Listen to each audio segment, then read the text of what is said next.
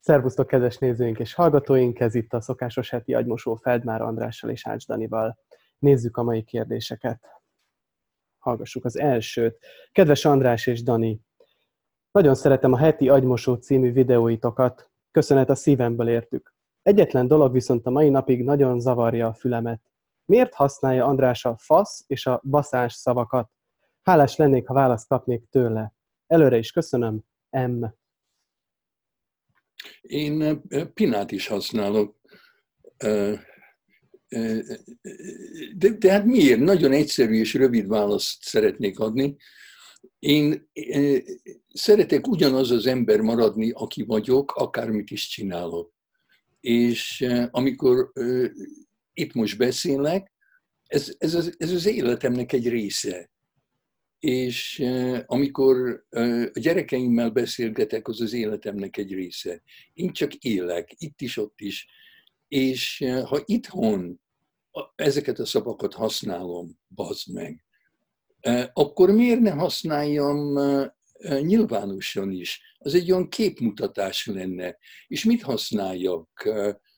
Orvosi, orvosi szavakat a vaginára, vagy a, a péniszre, hát akkor egész más az érzése a dolognak. Úgyhogy eh, én remélem, hogy ez, ez a válasz csak annyi, hogy eh, ahova én megyek, eh, ahol én vagyok, én így beszélek, ezeket a szavakat használom, és ha szerintem egy, egy tudományos cikket írnék, akkor is így beszélnék. Tehát akkor fel kell készülni, András, hogy aki a te könyvedet olvassa, vagy előadásaidat hallgatja, az találkozhat ilyen szavakkal. Így van, és lehet, hogy egy nagy valamit oda kéne írni, hogy aki, akinek a lelke túl érzékeny, az ne olvassa a Feldmárt. Ja, 18-as karika. Oké, okay, akkor nézzük a következő kérdést. A tárgya párkapcsolati hiány. Kedves András és Dani, sohasem gondoltam volna, hogy az életem legnagyobb kérdőjele, kihívása a párkapcsolat lesz. 28 éves férfi vagyok, a munkámban sikeres, de a párválasztásban sikertelen.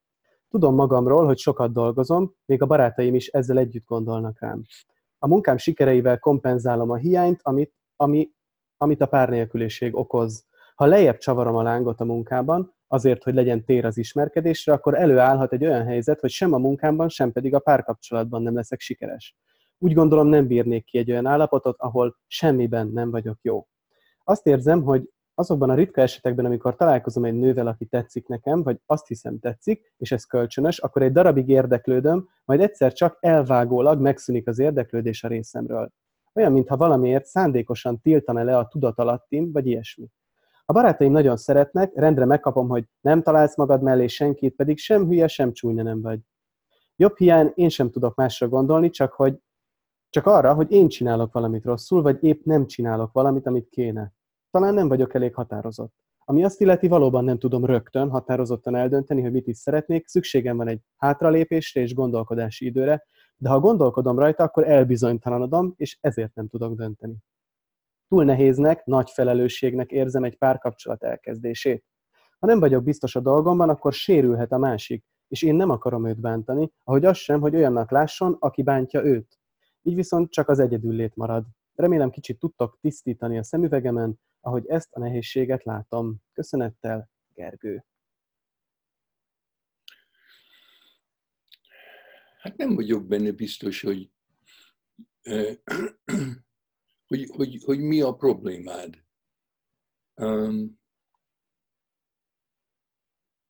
én abban hiszek, hogy ami van, az azért van, mert ezt akarod.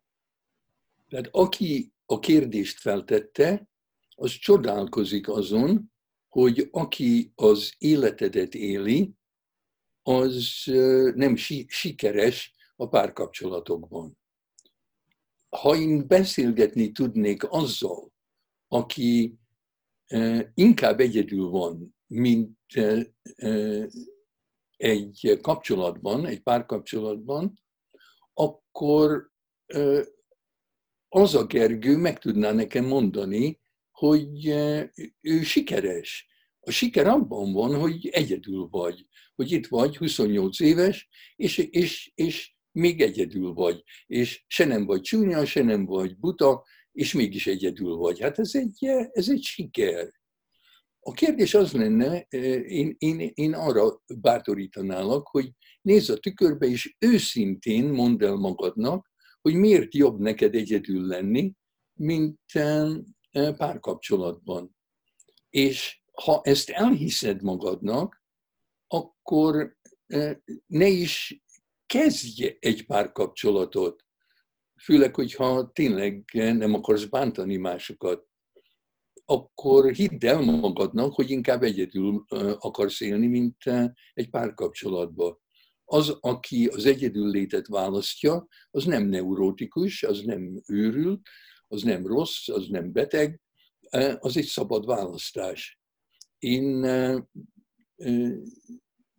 beszélgettem egy olyan emberrel, aki nagyon sikeres volt a munkájában, és büszkén mondta, hogy az elmúlt tíz évben senki nem lépte át a lakása küszöbét. Imád egyedül élni, az ő, ő úgy magyarázza ezt el, hogy ha ő egy könyvet olvas, és mondjuk a felénél leteszi a könyvet, és három nap múlva visszamegy, hogy olvassa tovább, akkor a könyv nem panaszkodik. És a könyv nem lesz rá dühös. Viszont, hogyha valakivel időt tölt, és három napig elhanyagolja az illetőt, akkor mikor újra vele akar lenni, akkor baj van. Hát ő inkább egyedül él. És ezt sikeresen csinálja. Na most, hogyha amikor a tükörben nézel, és elmondod magadnak, hogy miért élsz egyedül, miért gondolod, hogy egyedül jobb, mint valakivel, akkor lehet, hogy találsz egy hibát a gondolkodásodban. Például egy ilyen hiba lehet az, hogy voltál már olyan kapcsolatokban, ahol amiben rosszabb volt a helyzet, mint amikor egyedül vagy. És nem tudsz elképzelni olyan párkapcsolatot, ahol jobb lenne neked, mintha egyedül lennél. Hát akkor, akkor viszont valami más kell csinálnod, és nagyon oda kell figyelned. A Sartre például azt mondta, ezt gyakran említem, hogy onnan tudod, hogy valaki szeret, hogy szabadabbnak érzed magad a kapcsolatban, mint mikor egyedül vagy. Hát, hogyha a szabadságoddal kell fizetni egy kapcsolatért, akkor nem csodálkozom, hogy inkább egyedül vagy. Um, nem tudom, hogy nekem fölmerülne -e ez, vagy pont ez merülne föl, és Gergőnek miért ez merül föl, vagy Gergő neked miért ez merül föl, hogy, hogy, hogy sérülhet a másik, és hogy, hogy nem akarod őt bántani vagy hogy, és az sem, hogy olyannak lásson, aki bántja a másikat. Um, engem ez úgy megle- meglepett, hogy miért pont, miért pont az a, hogy honnan jön az, hogy pont az lenne a gond, vagy a nehézség, hogy, hogy megbántom a másikat. Vagy ez neked nem furcsa? De, amikor valaki azt mondja, hogy nem akarom a másikat bántani, akkor én azt hallom, hogy én akarom a másikat bántani. A, a tudatalatti nem érti a nemet. Tehát, hogyha ez a dimenzió említésre méltó, akkor a kérdés az lenne, hogy miért akarod bántani a másikat. Erről az jut eszembe, hogy ha valaki elkezdett egy kapcsolatot veled, például az anyád, és egyszer csak ott hagyott, vagy elfordult tőled, vagy egyedül találod magad, akkor ő bántott téged. És eh, mint eh, a Don Juan, akinek a történetét már többször elmondtam, egész életét azzal töltötte, hogy megbosszulja azt, amit az anyja tett vele. Tehát eh, lehet, hogy úgy akarod bántani a nőket, mint ahogy egy nő, az anyád, vagy más nők bántottak téged. De hogyha ezt is nem tudat alatt, hanem tudatosan megvizsgálod, akkor lehet, hogy csak meg kéne síratnod, meg kéne gyászolnod, hogy mit tettek veled más nők, és akkor megszabadulnál attól a kényszertől, hogy bánts nőket. Oké, okay. nézzük a következő kérdést. A tárgya kirabolnak. Kedves András és Dani, van egy visszatérő álmom. Mindig részletesen emlékszem rá. A történet nagyjából ugyanaz, a szereplők változnak. Leírom az egyiket. Abban a lakásban játszódik, ahol felnőttem. Ott van mindenünk. De az álmomban ezt egy hotelnek gondolom. Egyszer csak gyerekek jönnek be, egy ideig árvaházban voltam nevelő, és az álmomban az ottani gyerekek voltak. Tudom, hogy ott vannak, és épp csomagolják el a cuccainkat, hogy elvigyék. Kirabolnak, és én tudok róla. Nem tudom megállítani. Csak viszik ki a holmit. Én meg mondom nekik, hogy azt ne vigyék, mert az édesanyám ruhája, az meg a halott nagyanyám tája. Aztán már kontrollálhatatlanná válik a dolog, és csak visznek mindent. És most először ebben az álmomban segítettem is nekik. De mégis rossz, zaklatott érzés fog el, mikor felébredek. Egy korábbi álmomban egy tálkában kis faragott fa állataim voltak. Mondtam az embereknek, hogy vihetnek párat belőle, de ők elkezdtek özönleni a házamban, és vitték az összeset. Nem tudtam mit tenni.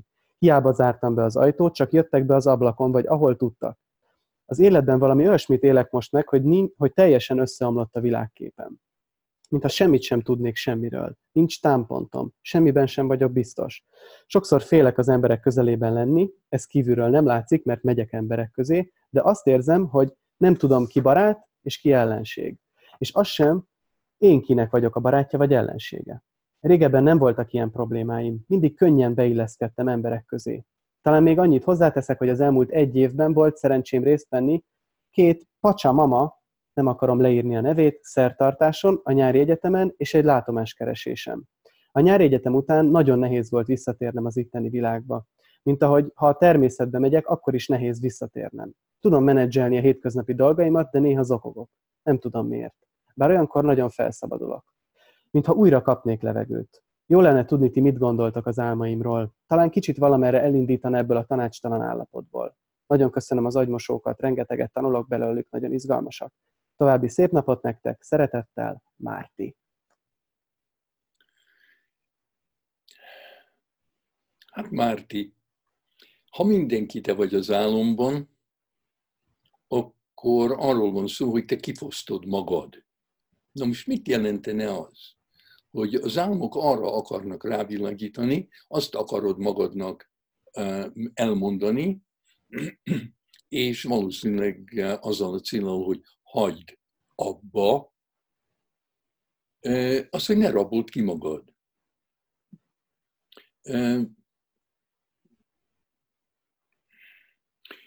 Hát én úgy rabolhatom ki magam, hogy a jobb kezem nem tudja, hogy a bal kezem mit csinál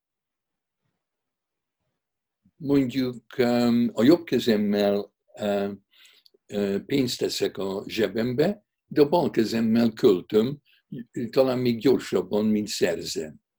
És akkor megnézem, hogy mi van, és nincs pénzem. Kiraboltam magam. Vagy uh, uh, olyan dolgokat adok másoknak, amire szükségem van akkor kirabolom magam. Ha nem bízok meg önmagamban, ha nem tudom, hogy hogy legyek az én saját barátom, és hogy mit jelent az, amikor én vagyok a saját ellenségem, amikor önmagamra nem vigyázok, amikor elárulom magam, vagy elajándékozom azt, ami nekem értékes, akkor meg kell torpannom, és meg kell kérdeznem magamtól, hogy ez mi? Mit, mit eh, játszok el? Mit mutatok meg? Mit, eh, mi, mi, mi ez a dráma, amit kreálok? Mit akarok kommunikálni a világnak? Hát eh, vannak olyan gyerekek, én találkoztam velük, akik odaadnak a barátaiknak mindent, amiük van. Mert nem hiszik el, hogy ők önmagukban eléggé értékesek arra, hogy mások barátkozzanak velük. Tehát lekenyerezi a másikat, hogy legyen a barátja. De aki ezt elfogadja, az már nem egy barát. Tehát vannak bizonyos tettek, amik úgy tűnnek, mintha magamért csinálnám, de magam ellen sülnek el. Hát valahogy erről kellene talán gondolkodnod. Um, azt mondod, hogy mit akarok kommunikálni a világnak, um, akkor emögött van egy olyan feltételezés, hogy minden, amit teszek, minden, ahogy viselkedem, az valahogy feltételez, valahogy feltételezek, akár tudat alatt is egy világot, vagy valakit, aki, aki majd arra valahogy reagál? Um, elmondok egy, egy rövid példát. Az, az egyik paciensem um, egyszer majdnem uh, megölte magát, mert uh, egy uh, Alfa Romeo-ja volt, és szeretett nagyon gyorsan vezetni. És ugyanakkor, amikor nagyon gyorsan vezetett, belenézett a visszapillantó tükörbe, és ott fésülte magát, amíg vezetett. És belement az elválasztó falba, ott súrolta a falat, tehát majdnem, majdnem karambolozott, és utána jött hozzám órára, és megbeszéltük, hogy hát ezt miért csinálja? Miért reszkírozza az életét? És ezt úgy, úgy mentünk bele, hogy én azt kérdeztem tőle, hogy amikor ezt csinálja, akkor ő ki?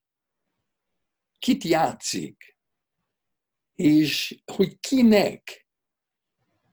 Kinek játsza? Ez, ez két nagyon jó kérdés, amikor furcsa dolgokat csinálunk, hogy megkérdezzük magunkkal, hogy, hogy, hogy ki vagyok, és kinek vagyok ez. Ő neki nem sok időbe telt eh, emlékezni arra, hogy az anyja, eh, ő, ő amikor gyerek volt, látta, hogy az anyja beleesett egy, eh, a, a televízión keresztül egy olasz autóversenyzőbe és látta az anyja szeméből, hogy neki nagyon tetszik ez a, ez a, ez a pasi. És ő tudat alatt elhatározta, hogy ő ez a pasi akar lenni, akiben az anyja szerelmes lenne, és itt van, mit tudom én, 40 évvel később, reszkírozza az életét, mert úgy csinál, mintha ő lenne az, autó, az olasz autóversenyző, és szépíti magát, hogy az anyja beleszeressen. Sokszor ilyeneket csinálunk, és érdemes megkérdezni, főleg, hogyha ez bajba vezet, hogy mi a dráma, mi a, mit, mit akarok, mit játszok. Jó, én, én csak azt, azt kérdezem, hogy, hogy akkor azt mondod, hogy ha furcsa, vagy ha ártalmas az a dolog, akkor érdemes mondjuk ezt. Tehát, hogy hogy, jut, hogy jutott hát, mondjuk hát eszedbe? Mert ha, mert ha kellemes és jó, akkor minek belekérdezni? Uh-huh. De, de mondjuk ebben az esetben, amikor ez az eseted volt, akkor hogy jutott eszedbe az, hogy ez a gondolat, hogy, hogy most ki, ki, kit alakít ő, és kinek alakítja azt, amit alakít? Hát mert szerintem, szerintem ő ezt nem csinálná, mint ahogy én se csinálnám. De ki, ki, ki az, aki reszkírozza az életét, és jó, jól akar kinézni. Hát ez, te, nekem ez egy teljesen kézen eh, fekvő kérdés volt. Jó, neked. Oké. Okay. Akkor nézzük a következő kérdést, ha még van időnk, és van időnk. Um, ennek a tárgya az, hogy tartós kapcsolat. Kedves András és Dani, 42 éves vagyok, örök nyughatatlan. Képtelen vagyok sokáig megmaradni egy munkahelyen, egy tevékenységnél vagy egy kapcsolatban. Mindig hajt a kíváncsiság, a kihívás, az akadályok megugrása. Mindezt szeretem magamban, kivéve, hogy mindenkire ráunok. Négy éve vagyok a párommal, és olyan nagyon szeretnék letáborozni mellette. Mit tegyek, hogy ne a kezdeti szenvedély hiányozzon? Nem tudom, hogyan kell átkapcsolni az agyam a tartós kapcsolatra. Azelőtt sosem éltem együtt senkivel. Ugye képes vagyok erre? Előre is köszönöm a tanácsokat, Viki. Hát nem, nem képességről szól. Szerintem ez nincs genetikailag determinálva. Én csak úgy tudom elképzelni, hogy az ember rátalál munkára vagy társaságra, ami igazán izgalmas, hogy belelép és kilép munkákból és kapcsolatokból. Nem tudom, hogy mi lenne, ha nem lépek bele. Nem lehet elméletileg tudni, hogy mi lenne izgalmas, mi lenne az, ami, ami lekötné a figyelmemet. Na most kapcsolatban az olyan kapcsolat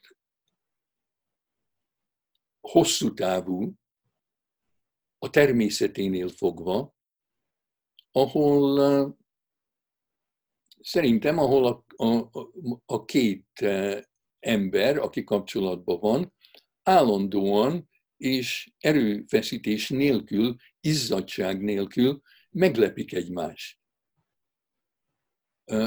Szerintem akkor válik valami unalmassá, ha már tudjuk, hogy, hogy mi jön, mi következik. Tehát addig, amíg két ember mer spontán és őszinte lenni egymással, szerintem a, a meglepetések automatikusak a másik is, én is annyira komplex emberek vagyunk, hogy nem ismerhetjük meg magunkat, magunkat és egymást egymáson keresztül gyorsan. Ehhez idő kell.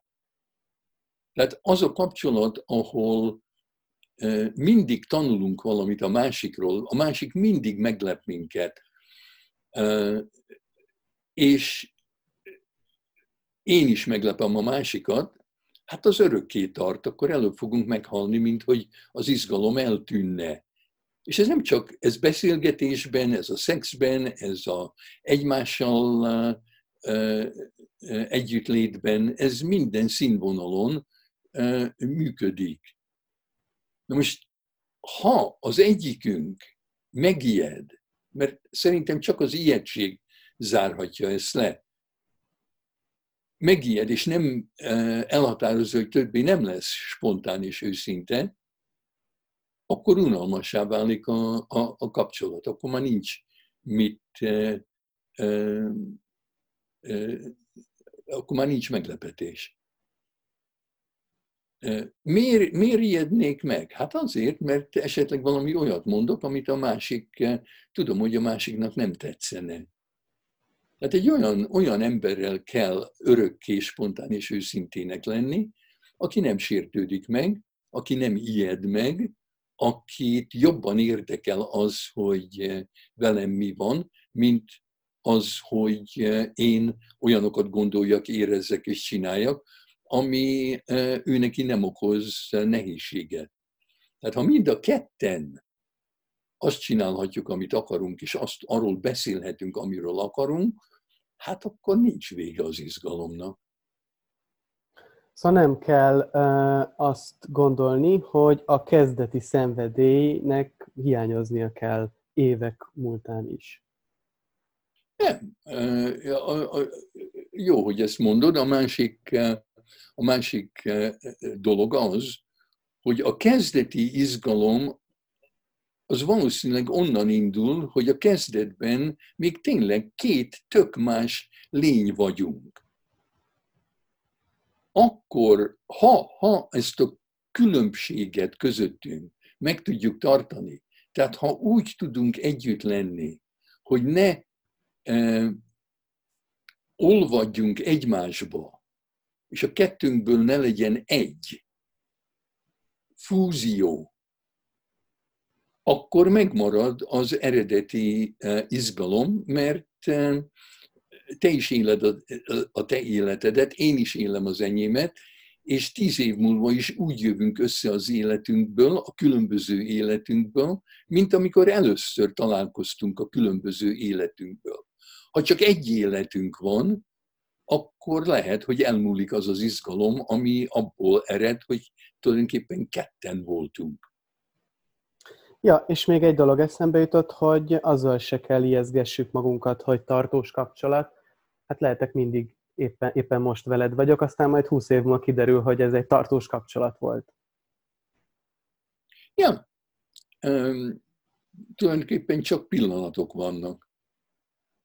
De azért mondom, hogyha a pillanatok, um, hogyha azt, hogyha azt mondom, hogy tartós kapcsolatot akarok, akkor abban benne van, hogy szenvednem kell. De hát nem kell szenvedni. Oké, okay, így legyen. Akkor találkozunk veletek, kedves nézők, legközelebb, és szia András, neked is köszönjük szépen. Szia!